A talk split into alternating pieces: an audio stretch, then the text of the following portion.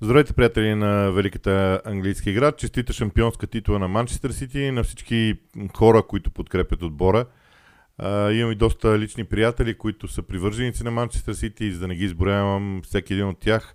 А, поздравявам ги с спечелването на титлата. Наистина страхотно постижение, страхотен футбол, който Манчестър Сити играе в момента.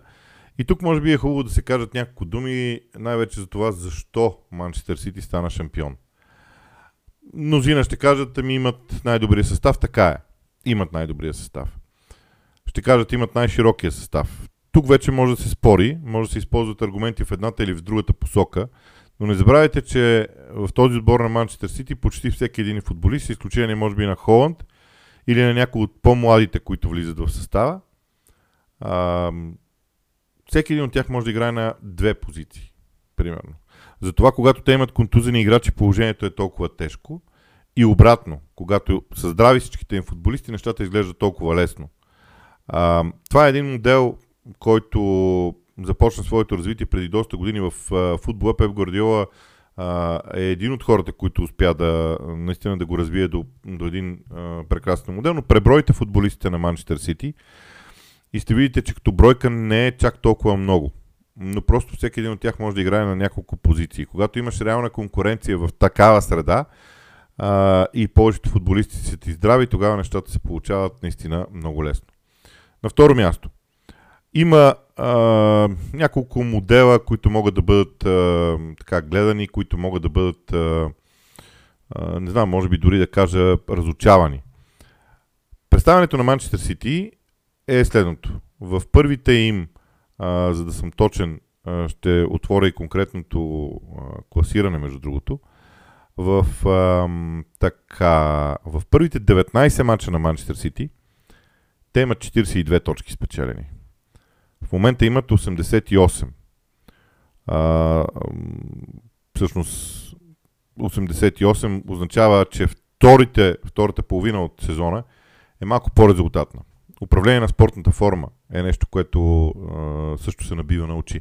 Те бяха в... А, всички бяха здрави в най-добрия момент. И между другото, повечето от тях бяха здрави в най-добрия момент. Имайте предвид, че Манчестър Сити не използва и една част от ресурса, който имаше. И давам за пример Калвин Филипс, който така и не можа да влезе в този състав на, на Ман Сити и да покаже това, което може. Не забравяйте, че Манчестър Сити състезава в FA Cup, и в Шампионската лига. Изигра доста мачове, доста наброй мачове. Но това в нито един момент не беше, не излезе като аргумент за това дали формата им е добра или лоша. Многото мачове се изтъкват като аргумент, когато отбора не се справя. На трето място, макар че за мен този аргумент ще бъде номер едно. Манчестър Сити има възможност да играе футбол по различни начини, по различни модели, по различни стратегии с едни и същи футболисти за мен това е много важно. Сега, защо се получава така? Качеството, да, ясно, вече го казахме.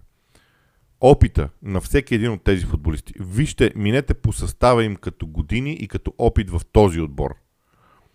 Повечето, този отбор всъщност е плод на 7 годишния труд на Пеп Гвардиола, в който той постепенно изчистваше състава до момента, до който качествата на всеки един отделен футболист му вършат брилянтна работа. Ако му трябва защитник, който да спира бързо крило на съперника, има го. Ако му трябва защита, за да може да затвори играта в центъра, има ги. Ако му трябва разиграване на топката и дрибъл през фланговете, има такива футболисти. Има футболисти за всичко. И да, това е направено с пари. Никой не го отрича, това е огромен факт. Но и други отбори са имали пари. Харчили са много пари. Няма да припомним, за да не се обиди някой. Много отбори са харчили пари. Подобно на Манчестър Сити или по-малко. В първия период на Манчестър Сити на създаването на клуба, парите бяха много важен фактор. Сега, след 2017 година, според мен, парите не са чак толкова много, колкото всички ги изкарваме. Но се връщам на основната тема. Различни стилове, различни позиции, различни цели, които можеш да поставиш пред този отбор. И на последно място – Нещо, което поне на мен много ме впечатлява. Пеп Гвардиола успява да направи така, че непрекъснато да предизвиква отбора си. Непрекъснато да вади едни дребни на пръв поглед задачи пред състава си, в които да ги кара да се развиват. В нито един момент този отбор на Манчестър Сити не е останал на едно място в развитието си. Нито един момент те не си позволиха да се наслаждават на това, което са и да изиграят 20 мача поред без да променят нищо. Това може да е и нож две остриета, тези непрекъснати промени, но всъщност те правят така, че в един момент този отбор да се научи да се адаптира към абсолютно всичко. Предимството спрямо Арсенал, защото Арсенал беше единственият отбор, който реално погледнато можеше да се противопостави на Манчестър Сити и опита да се противопостави на Манчестър Сити. Предимството спрямо Арсенал е в всеки един от тези показатели, с изключение, според мен, на това, че и всъщност най-важната разлика е в това, че Арсенал всъщност играе футбола по горе-долу един и същи начин. Артеристите на Мика Артета почти нямат. А, тук не говорим за план Б. Защо говорим за това в определен момент да можеш да играеш нещо малко по-различно. Не, горе-долу се придържат към една стратегия. Това е нормално, защото те в момента израстват, те в момента вървят. И ако играчите на Манчестър Сити са на, в пика на своите кариери, което нещо, което виждаме като олицетворение през целия сезон, то Арсенал са съвсем в началото, много в началото. Така че титлата на Манчестър Сити е заслужена, тя е много интересна. А, аз все още си спомням времето, когато някой задаваше въпроса, абе Холанд, дали не прави Манчестър Сити по-слаб отбор? И все още се усмихвам на тези въпроси. М- когато се върнем назад през сезона, виждаме един състав на Манчестър Сити, който който изглежда, може да изглежда и много по-различно. Но за мен, накратко, управлението на спортната форма, умението на футболистите да играят на различни позиции и предизвикателството, което Гвардиола предлага ежедневно на своя състав. Това направи този отбор на Манчестър Сити толкова силен. Сега към резултатите от кръга, защото те също са от изключително значение. Загубата на Тотнам от Брентфорд. Първо, Райан Мейсън не е за Тотнам все още. Аз имам огромни лични пристрастия към него, към разбиранията му за футбола. Но много хора разбират от футбол. Едно от най-важните неща е дали можеш да направиш така, че разбиранията ти за футбол да бъдат реализирани на терена от отбора, който ръководиш. Това е големия майсторлък. Иначе много хора разбират футбол. Много хора може да ви кажат кой къде трябва да застане, по какъв начин трябва да стане, какво трябва да е взаимодействието. Това е теория. А, да го направиш, да накараш футболистите да ти повярват, да ги тренираш, да свикнат и така нататък, това е нещо много важно. Нещо, което обаче а, в Тотнам не се случва. Наказанието на Еван Тони в Брентфорд, кой знае, може да се окаже много печелившо, защото ще накара Брентфорд да играе малко по-различно. Ще накара Брентфорд да потърси нещо различно в играта си. Брентфорд мисля, че а, за първи път от 30-те години на миналия век са в топ 10 и продължават да се развиват. Айван Тони ще играе през януари месец отново. Те вероятно ще вземат друг централен нападател, с който да започнат сезона и това ще ги направи по-различни. М- да, м- като Айван Тони друг трудно могат да намерят, но могат, примерно, ето да посегнат към Геокреш от Ковантри, който е, има подобни качества. А, много се дискутира това, което Хари Кейн е направил след края на матч, т.е. самостоятелната обиколка. Това, което аз ще кажа, е, че от моите наблюдения Хари Кейн прави подобни самостоятелни обиколки на стадиона почти след всеки сезон. Така че не може да се а, търси нещо подобно. Имаше други подобни случаи, а, но това е нещо различно. Манчестър Юнайтед взе поредната си победа. На практика а, сега те водят с 3 точки на Ливърпул и ако вземат дори една точка от а, следващия си двубой, те ще бъдат от следващите си два мача, една точка им трябва да вземат, за да бъдат недостижими спрямо Ливърпул, защото Ливърпул има изиграни 37 точки и фактически топ 4 ще бъде а, абсолютно сигурен. Сега, по същия начин, а, също нещо можем да кажем. Манионет играят от дома с Челси и дома с Фулъм. А, също нещо, между другото, можем да кажем и за Ньюкасъл Юнайтед. Аз съм изключително впечатлен от начина по който Ньюкасъл Юнайтед буквално прегази Брайтън. Утре вечер, в понеделник вечер, Ньюкасъл играе дома с Лестър и би следвало въпросът там да бъде а, решен. Колкото до Ман Юнайтед, ще видим матч с Челси. Не виждам в Челси отбора, който изведнъж да стане различен. Просто не го виждам. Нито и това, че Лампарт е с временна позиция, прави играчите на Челси да изглеждат абсолютно инертни. В матча с Манчестър Сити положиха някакви усилия, но те момента изглеждат като сбор от 11 футболисти на терена, а не като отбор. Така че и битката за топ 4 ми се струва горе-долу решена. Сега няколко думи за загубата на Арсенал от Nottingham Forest. А, бих се повторил за това, което казах около титлата. Арсенал обаче в първите си 19 мача от сезона имаше 50 спечелени точки. В следващите 18 мача до тук има 31 спечелени точки. Това е много голяма разлика. Така че срива, а, той беше ясно виден, много лесно да бъде а, различен много рано през а, сезона. И на мен лично ми се струва, че м- в, а, във времето а, ще бъде направен този извод от а, Микел Артета. На Арсенал трябва широчина. Вече им трябва широчина. Категорично. А, тоест, на всяка една позиция, без изключение, ако има добър футболист, който те могат да вземат, трябва да го вземат, защото по този начин ще могат да играят по-добър футбол. И още един детайл.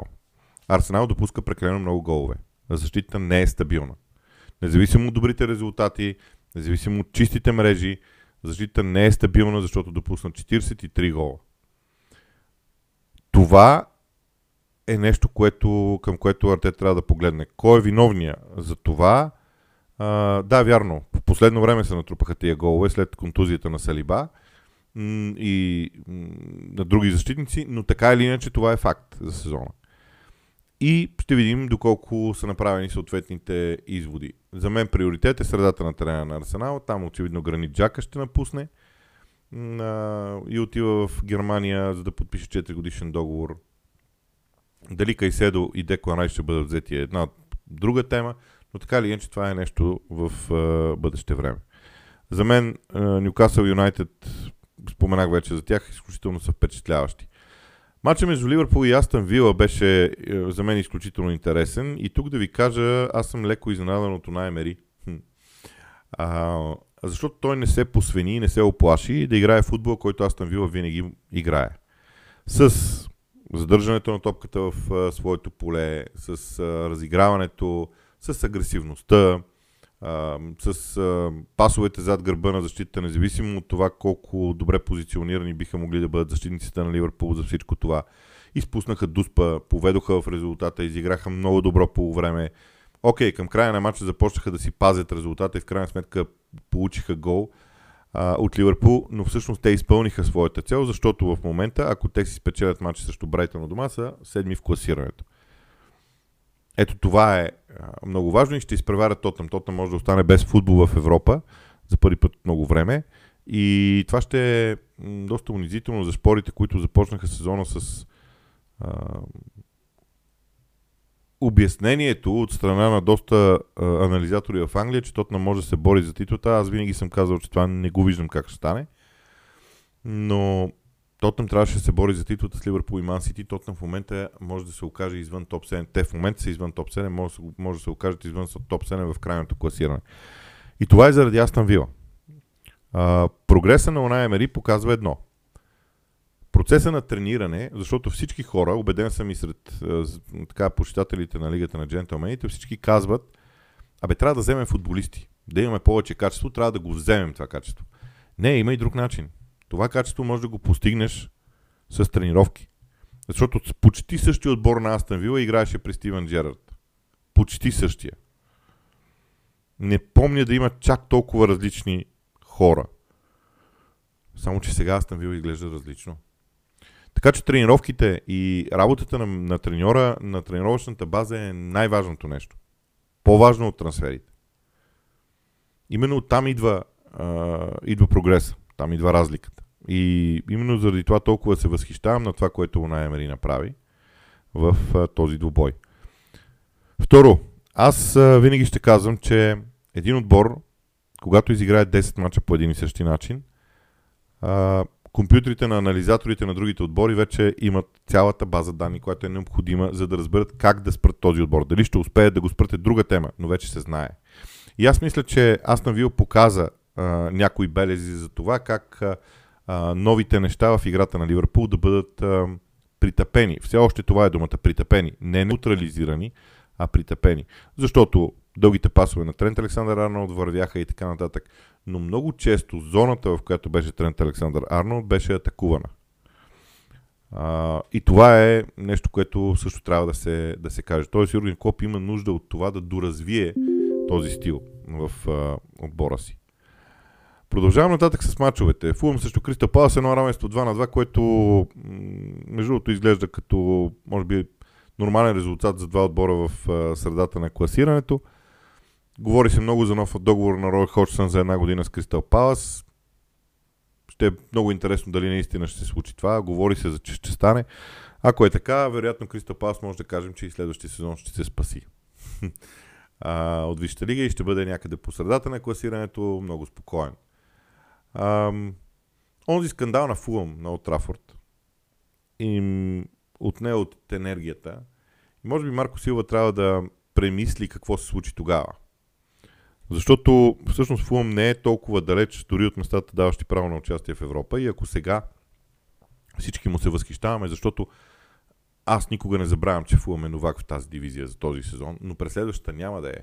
И е много опасно Марко Силва да не се окаже с проблема на, и синдрома на втория сезон и на високите очаквания през втория сезон. Гледах и коментирах всъщност на запис мача между Увърхемптън и Евертън. Лупете ги даде шанс за изява на хора, които не, ги е, не е използвал много често и мисля, че получи доста добра информация за хората, които има. А, ако е вярно това, че в Увърхемптън има проблем с финансовия фейрплей, т.е. те не могат да вкарат излишни пари, т.е. пари отвън за трансферите, трябва да генерират сами пари за трансфери в повечето случаи. Тук не става въпрос за 10 или 20 милиона. Ако Петеги иска да изхарчи пари за свои, за свои играчи, той, той ще трябва да продаде необходимите играчи.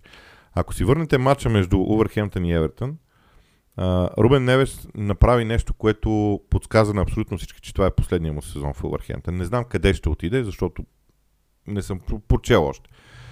Но действията му в края на матча, минаването през всеки един от неговите съотборници, ръкопляскането на публиката, паузата при излизането му, това, че тази смяна бе направена 3 минути преди края, за да може да обере Рубен Невес овациите на публиката и така нататък, говорят, че той напуска. Тоест, аз мятам, че същото се случи с Жозе Са на вратата а, може би с още двама или трима души. Тоест Увърхемптън би могъл да посъбере ни 100-120 милиона от а, продажба на играчи, с които Лопетеги да си направи своя отбор.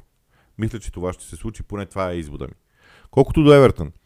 А, вследствие на лошия резултат на Лид, защото аз съм малко изненадан от това, че Лид загуби от Уест Хем в днешния ден. Ще кажа няколко думи за този мач след това, но вследствие на лошия резултат на Лидс, ако Евертън победи Борнемото дома в последния кръг, те със сигурност ще бъдат пред Лидс в крайното класиране. Сега остава въпроса дали Лестър ще победи Нюкасъл в понеделник, нещо, което аз не очаквам да се случи, но ако Лестър не победи Нюкасъл, това означава, че победа за Евертън на трена на Борнемот, у дома на Гудисен парк срещу Борнемот, ги оставя във Висшата лига. Е, аз мятам, че могат да го постигнат.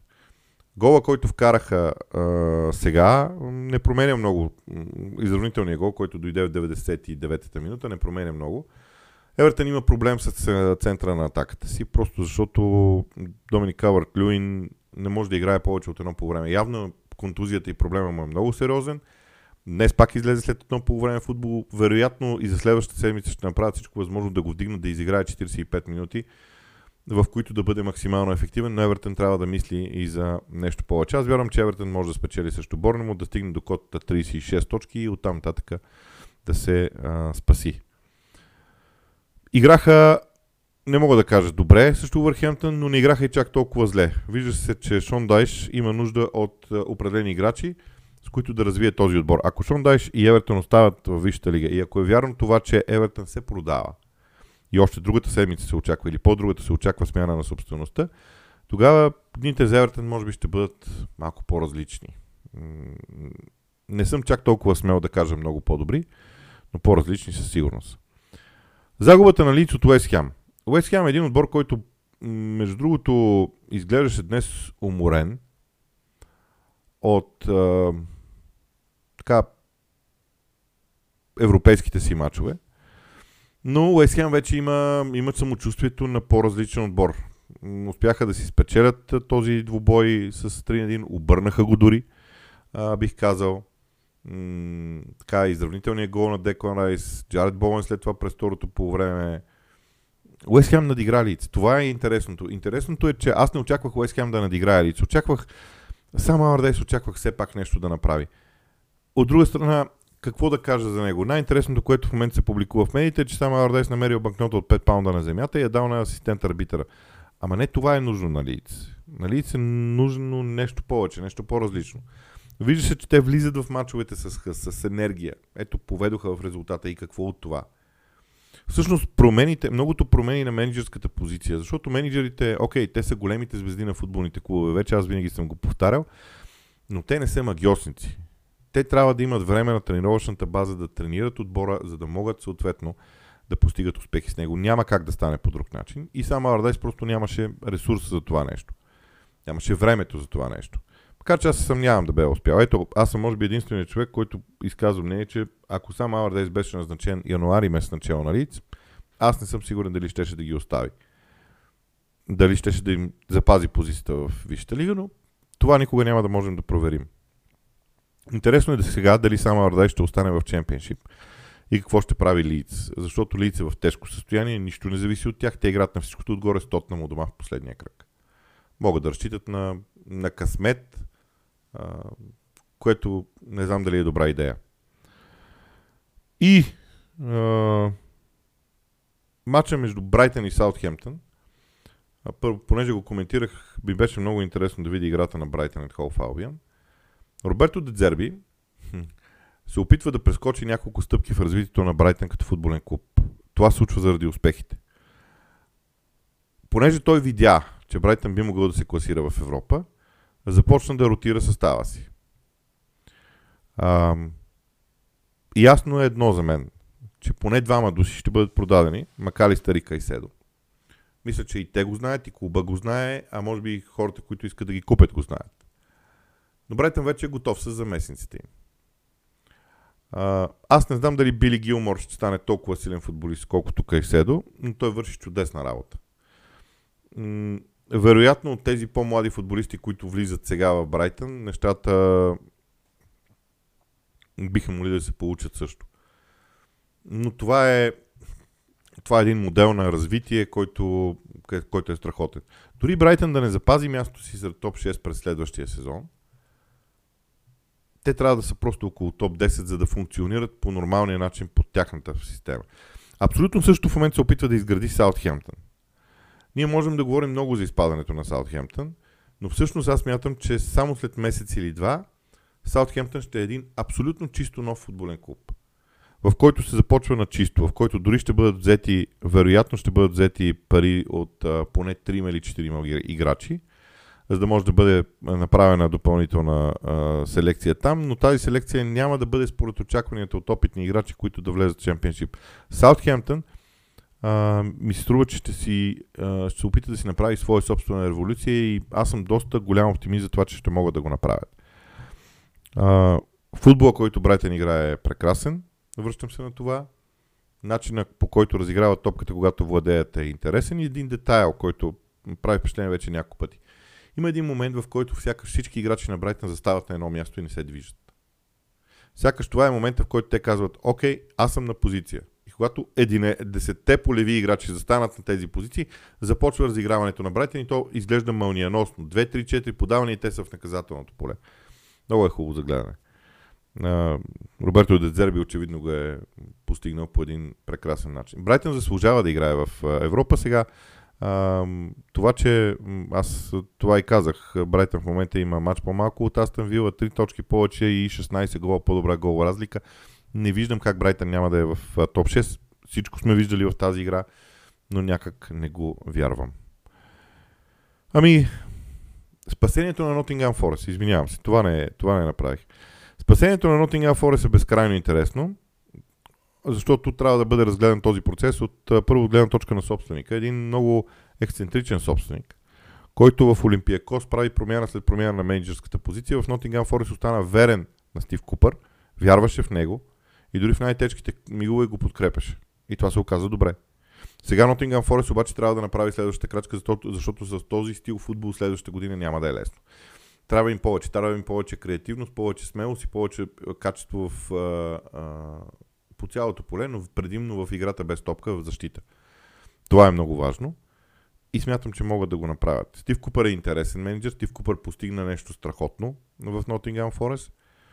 И аз много силно се надявам този процес в Форест да продължи. Но не забравяйте, че те имат 9 победи и 10 равенства. Това е актива им. По този начин взеха актива си от точки. Победите са им малко. Трябва да са повече, наистина. А, харесва ми и това. Смятам категорично, че Nottingham Forest намери нападение, което, в което има потенциал и за повече от а, това. Но наистина защитата е, е следващата стъпка. Вратарската позиция трябва да бъде уточнена. Дали Кевър Нава ще остане и така нататък. Това те първа ще можем да видим. Но ето, Форест се спаси. А, поглеждам към новаците в дивизията. Помните ли кои бяха новаци в дивизията? Кои влязоха в миналия сезон от Чемпионшип? Защото представянето им изглежда така, сякаш сме забравили за тях.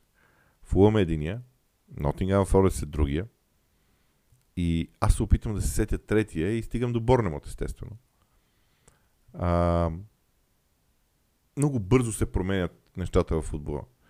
Но трите новака се спасиха. Така е. Трите новака се спасиха, което е за мен е прекрасен факт. Макар, че единствено Фулм започна много силно. И това само показва още нещо.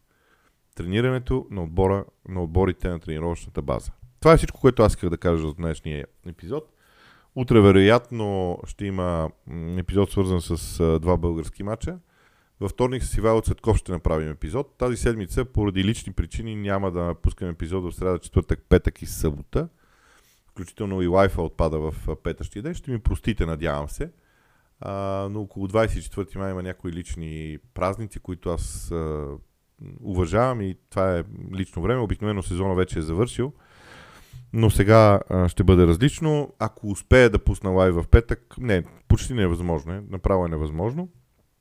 Но ви обещавам лайв следващия понеделник, след края на сезона в а, английския футбол, разбира се.